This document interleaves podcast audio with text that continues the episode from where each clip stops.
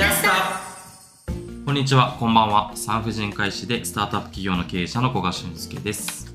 アシスタントで子育て奮闘中のフリーアナウンサー斉藤春日ですこの番組は福岡から医療の最適化を目指すソフトウェアカンパニー稲妻の代表で産婦人科医の僕がこれからのヘルスケアを中心としたトピックやゲストをお招きして様々なトークをお届けします。今回は前回に引き続き、えー銭湯小杉湯の事業責任者をされています関根恵理子さんをお迎えしていますよろしくお願いします。お願いしますお願いします。関根さんについて、まあ、あのいろいろ今回はご自身のことを伺っていきたいと思いますがはい。あの一番きまず最初に気になったのが上海生まれなんですね。はい。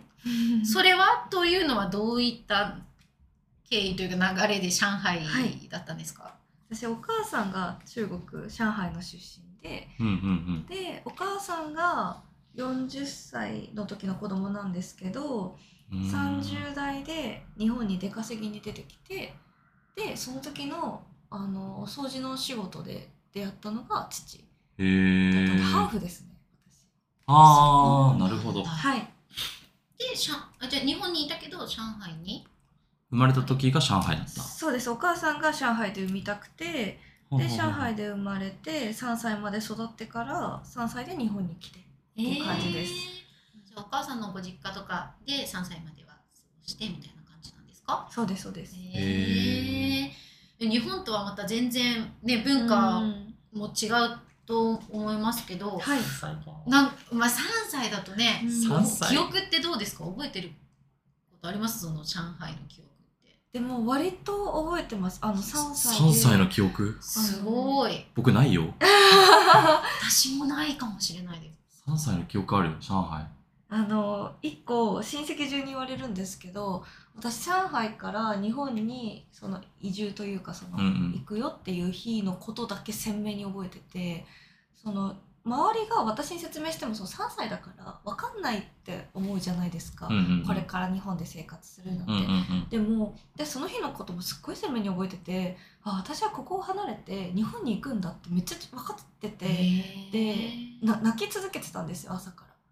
でなんでこの子分かって泣いてるんだろうって周りがおどおどしてる顔もそこだけすごい覚えてて、へそれ以ー。外のことはなんかあんまり写真とか見てもちょっとピンとこないぐらい覚えてないんですけど。それだけでも人人生の転機というかうん印象的な出来事だったら3歳でも覚えてるってことなんだろうね。うんそうなんです。感情の部分が残ってる感じですね。そうですね。ううん。んもうまあお母さんが中国の方だと、まあ、はい。日本に来たとしてもその日本家の中での過ごし方とかってやっぱ日本と違うなって思うこととかありますか？いやめっちゃありますねなんかあのまず今でもなんですけど中国の文化をやっぱりそこまで理解できてないんですよ私が。3歳、うん3年間。うんでなんか中国上海人同士の会話って私が見ると常に喧嘩してるように聞こえるんですよ。でなんですけどうんうんあの普通の日常会話してるだけなんですよね。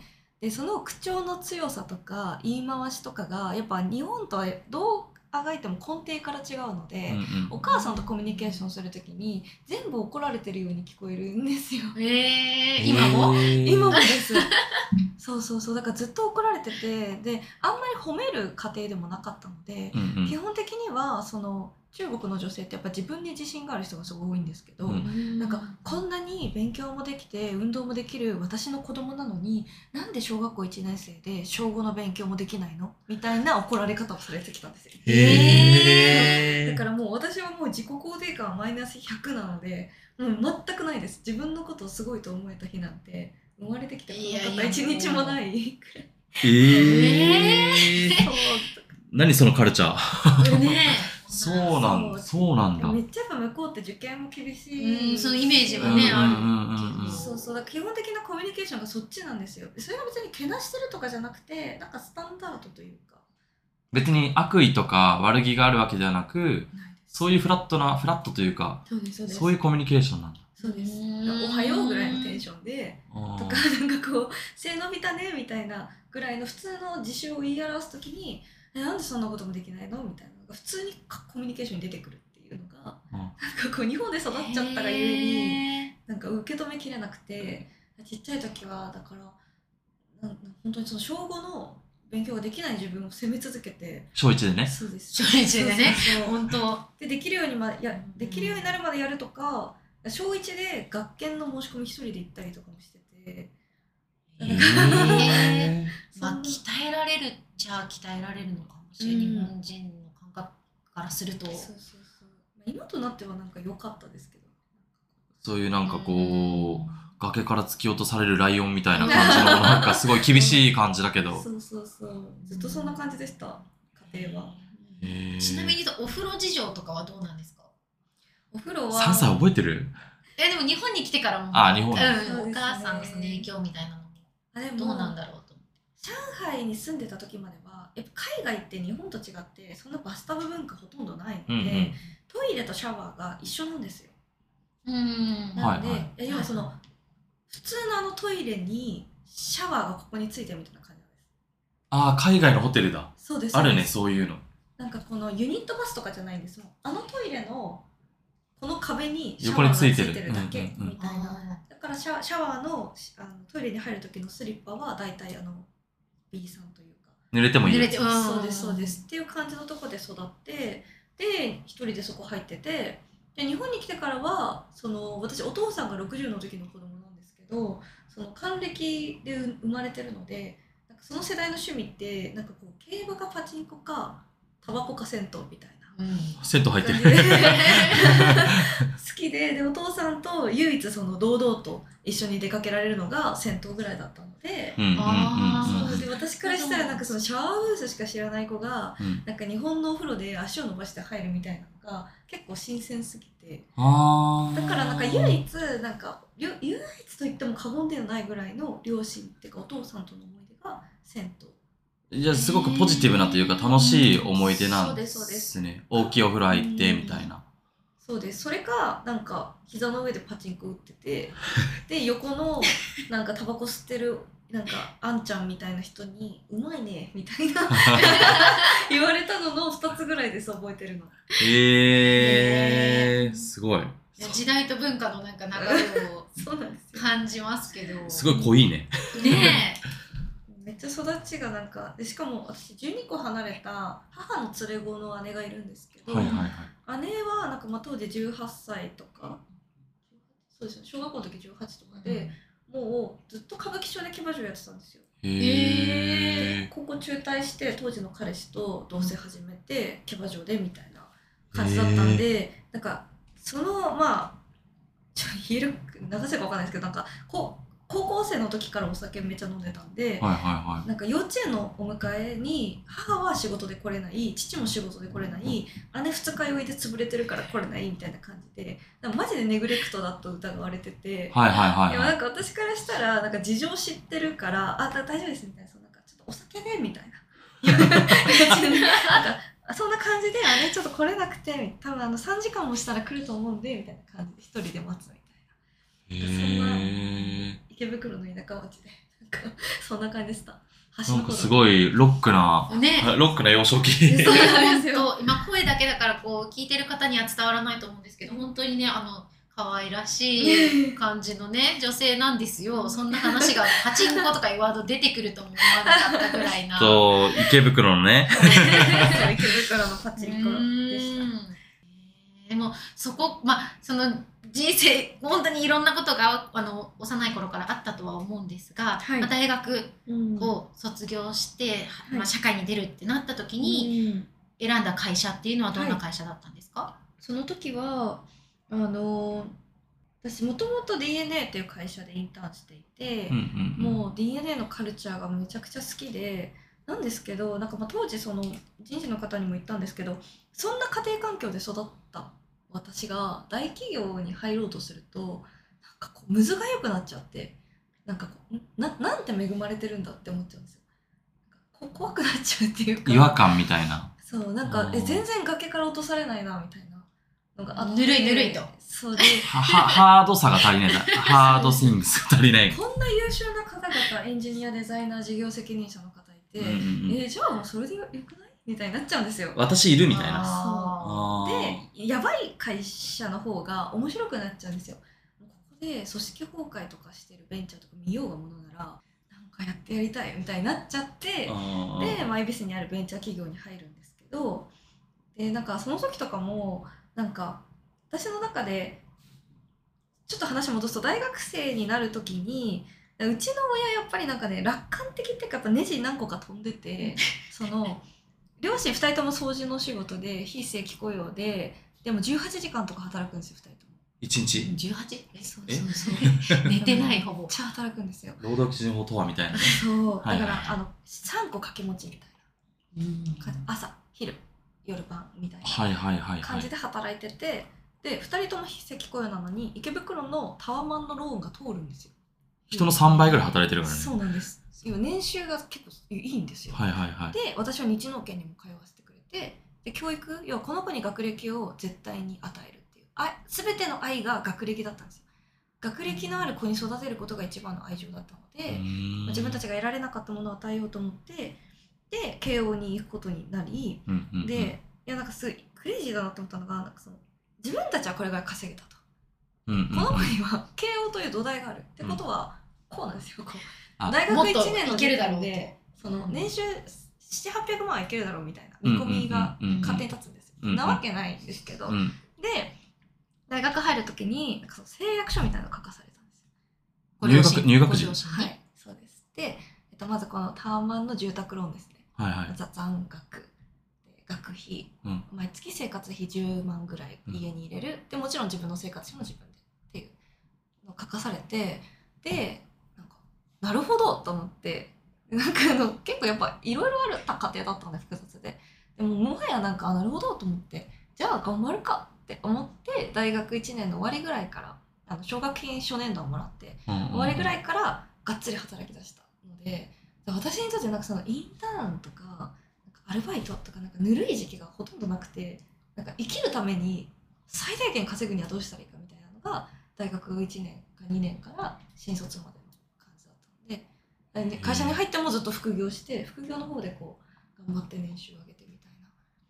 そんな感じでファーストキャリアがスタートしたっていう。大学時代からじゃあめっちゃ稼いでためっちゃ稼いでましたしめっちゃ働いてました。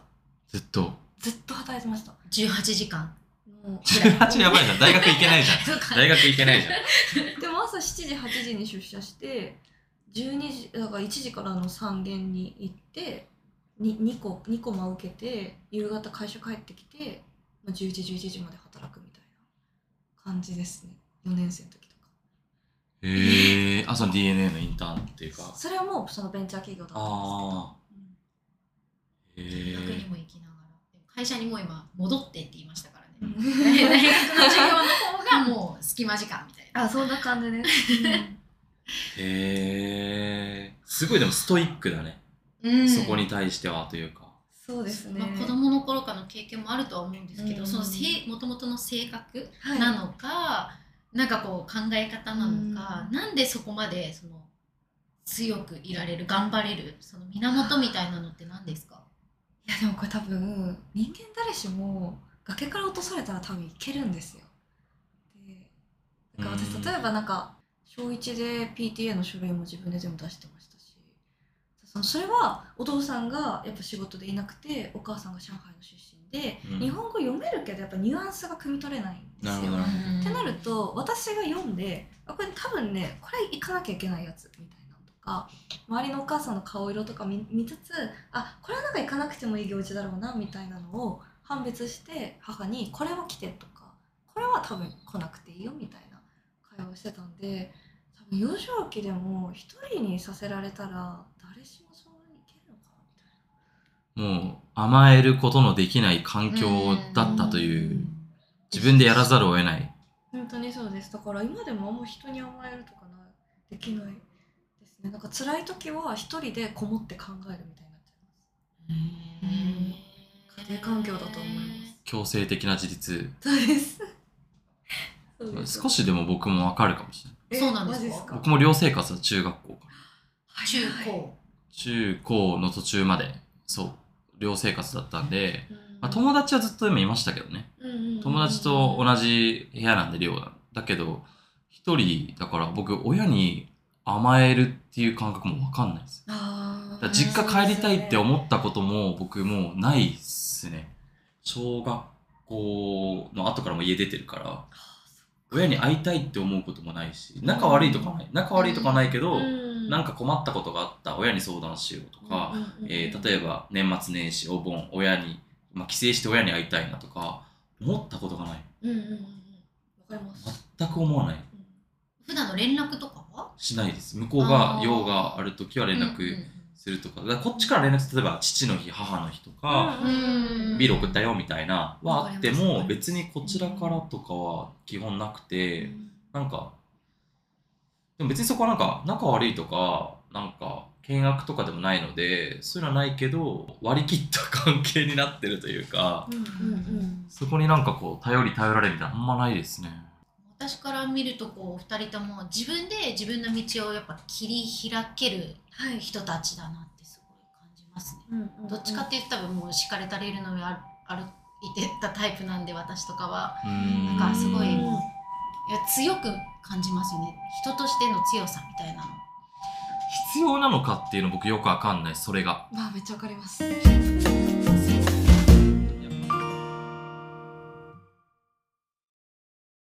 要なのかっていうの僕よくわかんないそれが。まあめっちゃわかりますそのいや私はこうですみたいなのはあるけど、うんそのじゃあ例えば万人においてこういうその感覚とかそういったものが必要なのかは結構ハテナが並ぶかも。うん。だって本来人ってその社会で生きててやっぱりこう助け合うじゃないけど、うまくこうだって一人でできることって絶対限界があるから、だからそのさっきね一人でこもって私は悩むじゃないけどって言ってたけど、うんそれよりも本当は多分誰かにこう助けてもらったりとかうん。頼ったりしながらそのパフォーマンスを上げるっていう方が多分ね正しいんだと思う。そうそうそう。頭ではそう思う。けど、うん。でも一人でやろうとするってことは絶対にその出来幅ってうん。まあなんか1だったのが個人の能力で差ないからほとんど。うん。だからまあ1.5から2ぐらいにはなるかもしれないけど、うん。それ以上の多分伸び幅は多分ないから、うんうんうんなんかそれを例えばじゃあ3人でやるとなんかそこの相乗効果で、うん。なんか3がなんか10とか100とかなるとかなんか多分あると思うんですけど、1だと結構限界あるなみたいな、そういうのはなんかよく思うかも。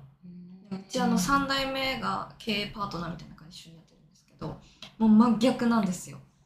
もうめっちゃ愛されて育って人に頼る天才。うん。誰でも受け入れていくんですぐこうあじゃあ君にはこれお願いしたいみたいな。寄りかかり方も全体中寄りかかるみたいなうんうんうん。感じの人なんでなんかもう見ててあすごいなみたいなでなんかそれでしか作れない風景もあるしただなんか逆にそれだけだと経営として本当にこう足元を積み上げていくってことができなくなっちゃうっていう面もあるので、まあ、真逆の人とだから掛け算をしてるっていうのも、まあ、小杉湯で働いてる理由でもあるんですけどうん。どっちも大事ですよね。どっちも大事だけど、うんそうだね。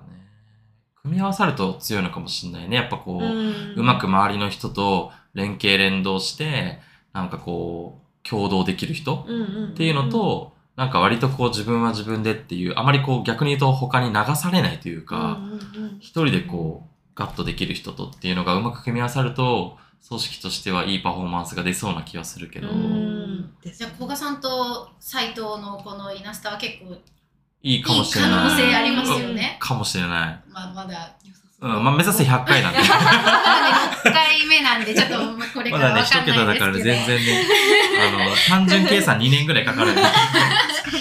まだね、これからねそう、1、2ヶ月ぐらいだけどね。ねまあ、その最初の、まあ、働き始めた時の、まあ、はい会社の一つとして、あのペイミーっていう会社、はいねフィンテックのスタートアップっていうふうに私は聞いているんですがあのちょっとカタカナが多めなのであのちょっと教えていただけますか？はい、あのざっくりもう金融系の会社なんですけどあの日本って1ヶ月働いて給与が翌月の25日とか、支払いサイクルめっちゃ遅いじゃないですか。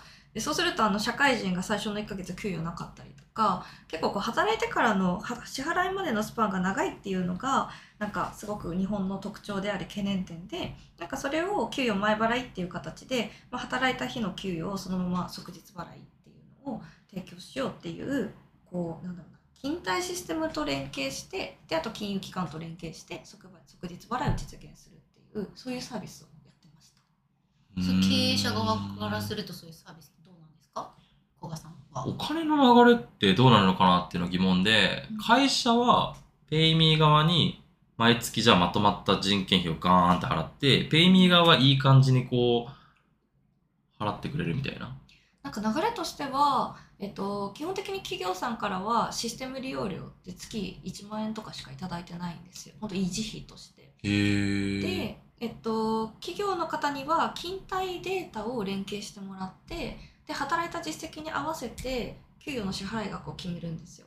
でイメージとしてはいろいろもう社保とか抜かれる分があるので全体のまあ6割とかだけを前払い可能額って形で枠を設けてで従業員さんがその枠の中で申請するんですよ。うんうんうんでその申請したお金はで、えっと、出元は2パターンあって、えっとまあ、うバックファイナンスをつけてある状態でのペイミーが立て替えさせていただくかその企業さんが作ったデポジット口座から引き落とししていくかこれはどっちでもいいんですけどどっちかを選んでもらうっていう仕組みですそうね。いうこと。だって振込手数料とかね、かかりますかかるからね。それ誰負担になる振込手数料は、えっと、基本は従業員さんなんですけど、はいはいはい。あの派遣会社さんとか飲食店とかだとやっぱり給与前払いっていうのがめちゃくちゃ採用に効くんですよ。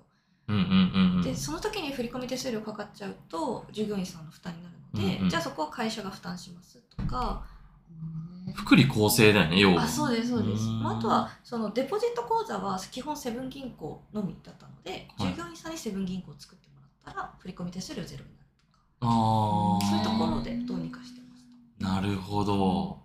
結構、使ったことはないけど、従業員目線だとすごく便利というか、助かるのかもしれないうんうんうんね。そうですね負担もね少ない、うんうんうんだから大学生とかめちゃくちゃ嬉しいだろうなって思いながら運営してましたね。ああ、まあ確かに毎月そのアルバイトして翌月にね、ですです。入ってみたいな。うんでも飲み会は日々あるしみたいな。そうそうそうそう今欲しいってなりますもんね日急な飲み会とかね。うん、確かに。そうなんですよ。へーまあ、いわゆるまあ金融の部分からはい。その後がもうすぐ銭湯ですね。それはなぜ銭湯にまた？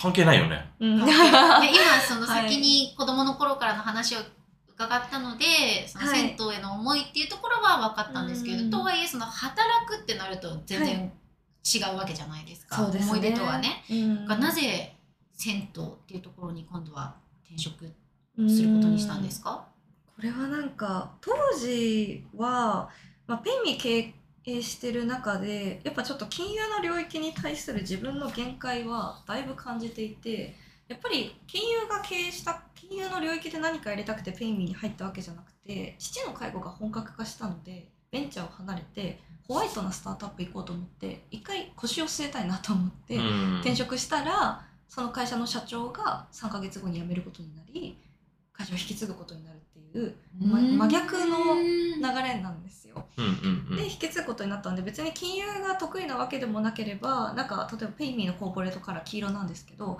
黄色い銀行を作ってやろうみたいな野心もあんまりないし金融で社会を良くしていこうも私はあんまりわからないピンとこなかったんですよ。で多分できることって元の事業数字かそれ以上にまで V 字回復させるところまでは多分いけるけど、なんかそこから先の経営者としての絵描けるかって言われたらもう全くなかったんですよ。うん。なんでやることって海外のマーケット事情を見てだからこうしましょうっていうもうね左脳だけでずっと喋ってる感じで。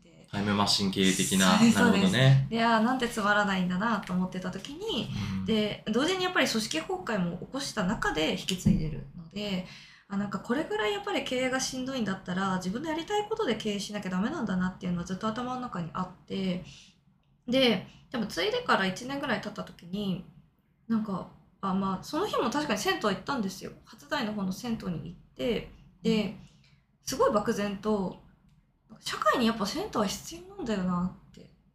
でそれまではなんか好きって感じだったんですよ。お客さんとして入りたいみたいな感じだったのがいや社会に必要なのって。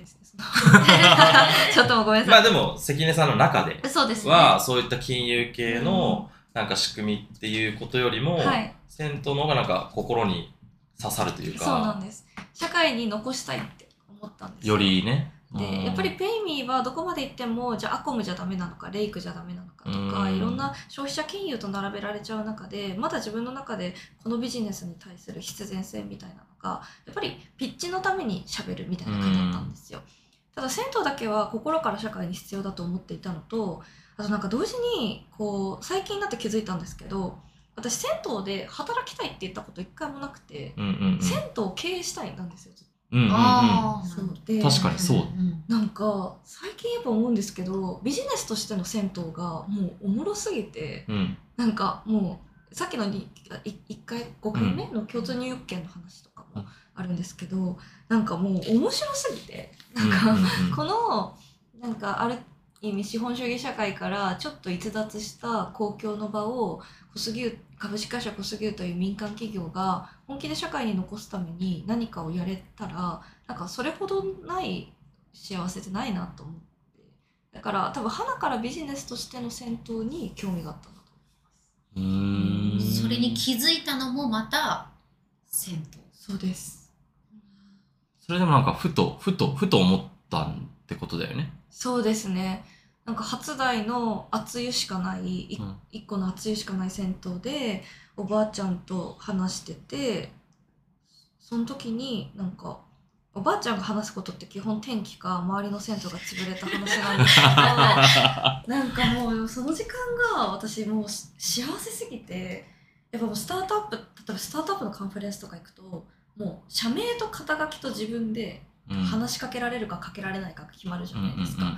なんかその中でやっぱペイミー入ってからずっと過ごしてたのでなんかペイミーの COO の私としてしかずっと社会に出てなくてでそうじゃない私として社会に出たのが多分いつぶりだろうってぐらい、うん。うんでその何でもない自分になれる時間がすごい心地よくてそういう場所って社会に絶対あった方がいいなって思いますうーうん。んなるほどね、まあなるほどねって相づち打ってますけどまだこうはっきりか感覚でしか感じ取ってないというか、まあ、そこら辺を次回はい。言葉で説明していただきたいなと思うので、はい。えーまだまだ続きます。次回は今後の銭湯の展望について伺っていきたいと思います。ありがとうございました。ありがとうございました。